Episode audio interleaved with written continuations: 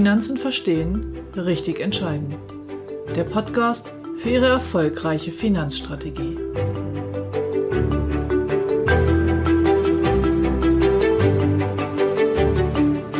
Finanzen verstehen ist mein Versprechen in diesem Podcast. Als normaler Anleger ist es wichtig, dass Sie die übergeordneten Assetklassen kennen, also Säugetiere von Insekten unterscheiden können. Dafür ist es nicht nötig, sämtliche Krabbeltiere aller Kontinente im Detail zu studieren. Die Assetklasse ist die zugrunde liegende Geldanlageart Ihres Investments. Es gilt, Assetklassen von Produkttypen zu unterscheiden. Hören Sie dazu auch Episode 4 über das magische Dreieck der Geldanlage. Heute geht es also um die Klassen, die Assetklassen.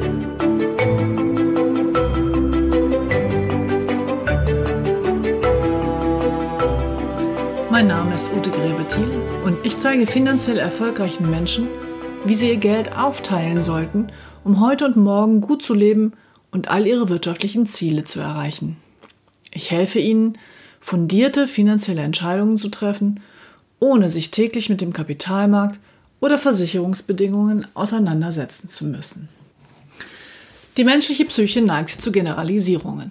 Aussagen wie „Ich investiere nur noch in Immobilien“ oder „Aktien sind Teufelszeug“ oder „Mit Rentenfonds kann man nichts falsch machen“ oder „Im Moment gerade wieder total hip, mit ETFs wird man reich“. Habe ich schon von so vielen Leuten gehört, so vielen Kunden auch. Hier wurden individuelle Erfahrungen mit einzelnen Assetklassen in kurzen Marktphasen in grundsätzliche geltende Regeln umgewandelt. Sie ahnen schon, das war die Intuition, die ich Ihnen in Episode 2 vorgestellt habe. Beim ETF wird dann auch noch Produkttyp mit Assetklasse vermischt. Der Produkttyp ist aber lediglich die Hülle für Ihr Investment. Und jeder Produkttyp hat wiederum Vor- und Nachteile, wie auch schon in Folge 4 erläutert. Die Generalisierung lockt Sie aber vielleicht auf die falsche Fährte. Heute soll es also um die Assetklassen gehen. Ich werde die Assetklassen mit Denksystem 2 beleuchten, ganz sachlich und vielleicht deshalb etwas theoretisch. Jede der wesentlichen Assetklassen hat ihre Berechtigung und es kommt darauf an, wie Sie sie einsetzen und wie Sie in unterschiedlichen Marktphasen mit den jeweiligen Besonderheiten strategisch umgehen. Deshalb ist es mir wichtig, gerade denjenigen unter Ihnen, die erst anfangen, sich Gedanken über ihr Geld zu machen, Ängste und Sorgen zu nehmen und der Geldmarkt. Beginnen wir mit den Aktien. Wissen Sie, was eine Aktie ist? Eine Aktie ist ein ganz kleiner Teil eines Unternehmens. Sie wollen mit der Wirtschaft Geld verdienen, aber nicht gleich ein eigenes Unternehmen besitzen und können mit Aktien in kleinen Teilen Teilhaber einer Firma werden. Eine Aktie ist ein Sachwert, weil ihnen ein tatsächlicher Anteil am Unternehmenswert gehört. Also wirklich auch am Gebäude, am Schreibtisch und so weiter. Aktien werden an der Börse gehandelt. Der Wert einer Aktie hängt vom Unternehmenswert ab und Gewinne des Unternehmens werden den Aktionären als Dividende ausgezahlt. Aktien werden in Indizes oder Fonds unterschiedlich gruppiert, zum Beispiel nach Regionen, nach Größe der Unternehmen oder nach Branchen. Die Kurse von Aktien, also die Preise, schwanken kurzfristig, je nach Angebot und Nachfrage an der Börse. Langfristig folgen sie den fundamentalen Daten des Unternehmens. Wächst also der Umsatz und der Wert des Unternehmens, steigen auch Kurse und Dividenden. Schrumpft ein Unternehmen, verliert auch die Aktie. Und Dividenden können auch mal ganz ausfallen. Wichtig hier, wächst die Weltwirtschaft, wächst auch der Aktienmarkt. Zweitens Immobilien. Mit einer Immobilie ist hier die Kapitalanlageimmobilie, also die vermietete Immobilie gemeint, mit der Sie Rendite erzielen wollen. Die selbstbewohnte Immobilie werden wir zu einem späteren Zeitpunkt betrachten. Immobilien werden meistens im Ganzen erworben, mit der Eigentumswohnung als kleinster Einheit. Der Wert der Immobilie hängt von der Lage und dem Zustand ab. Und der Gewinn der Immobilie ist die Mieteinnahme. Es gibt auch hier wieder 4 Untergruppen, und zwar die Bestandsimmobilie, den Neubau, die Denkmalimmobilie und die Konzeptimmobilie. Und es wird Sie nicht überraschen, alle 4 haben Vor- und Nachteile. Sowohl der Wert als auch die Höhe der Miete richten sich nach Angebot und Nachfrage. Ist eine besondere Lage sehr begehrt, steigen die Mieten. Verliert der Standort oder die Immobilie an Attraktivität, fallen Mieten und Wert. Bei Leerständen können Mieten auch mal ganz wegfallen. Wichtig hier, wächst eine Volkswirtschaft, so steigen auch die Immobilienpreise. 3. Die Renten. Hier sind Rentenpapiere gemeint und nicht die Renten der Rentner. Die Begrifflichkeiten sind hier manchmal etwas verwirrend. Ich meine hier Rentenpapiere oder synonym Anleihen, Staatsanleihen oder Unternehmensanleihen. Das sind Papiere, mit denen Sie einem Staat oder einem Unternehmen Geld für eine feste Laufzeit zu einem festen Zins leihen. Nach Ende der Laufzeit bekommen Sie Ihr Geld zurück und der Zins bleibt für die gesamte Laufzeit gleich. Da die Zinsen hier regelmäßig, also rentierlich gezahlt werden, spricht man von Renten. Man unterscheidet bei Rentenpapieren die verschiedenen Bonitäten. Für die Lateiner, wie gut jemand für einen Kredit ist. In diesem Zusammenhang meint die Bonität die Kreditwürdigkeit desjenigen, dem Sie Ihr Geld leihen. Der deutsche Staat hat die höchste Bonität unter den Staatsanleihen. Ein kleines Unternehmen in einer wackeligen Branche eine sehr geringe Bonität unter den Unternehmensanleihen. Während der Laufzeit einer Anleihe können Sie Ihr Geld nicht zurückverlangen. Das kennen Sie von einem Kredit bei der Bank. Wenn der Vertrag über 5 Jahre läuft, kann die Bank das Geld auch nicht früher zurückfordern. Wenn eine Anleihe 10 Jahre Laufzeit hat, läuft sie eben 10 Jahre. Wenn Sie vorzeitig an Ihr Geld müssen oder wollen, können Sie das Rentenpapier nur an der Börse verkaufen. Es übernimmt also jemand anderes den Kreditvertrag, also die Anleihe. Die Preise, also die Kurse für Anleihen an der Börse, schwanken je nach Zinsmarkt. Um Ihnen die Wirkungsweise zu erläutern, ein Beispiel. Sie kaufen im Jahr 2018 ein Rentenpapier für 10.000 Euro und bekommen 5% Zinsen. Das bedeutet, Sie bekommen jedes Jahr 500 Euro Zinsen. Ich kaufe im Jahr 2019 ein Rentenpapier vom gleichen Herausgeber, Fachbegriff vom Emittenten, auch für 10.000 Euro, aber die Zinsen sind jetzt auf 10% gestiegen. Dann bekomme ich 1.000 Euro pro Jahr. Jetzt wollen Sie an Ihr Geld und Sie wollen mir jetzt in 2019 Ihr Papier, was noch 9 Jahre läuft, mit 500 Euro Zinsen verkaufen. Werde ich Ihnen 10.000 Euro dafür geben, obwohl ich direkt vom Herausgeber 10% bekäme? Wohl eher nicht. Wie viel würde ich Ihnen geben, damit ich auf mein Geld ebenfalls 1.000 Euro pro Jahr Zinsen bekomme und die gleiche Rendite habe? Genau, nur noch 5.000 Euro.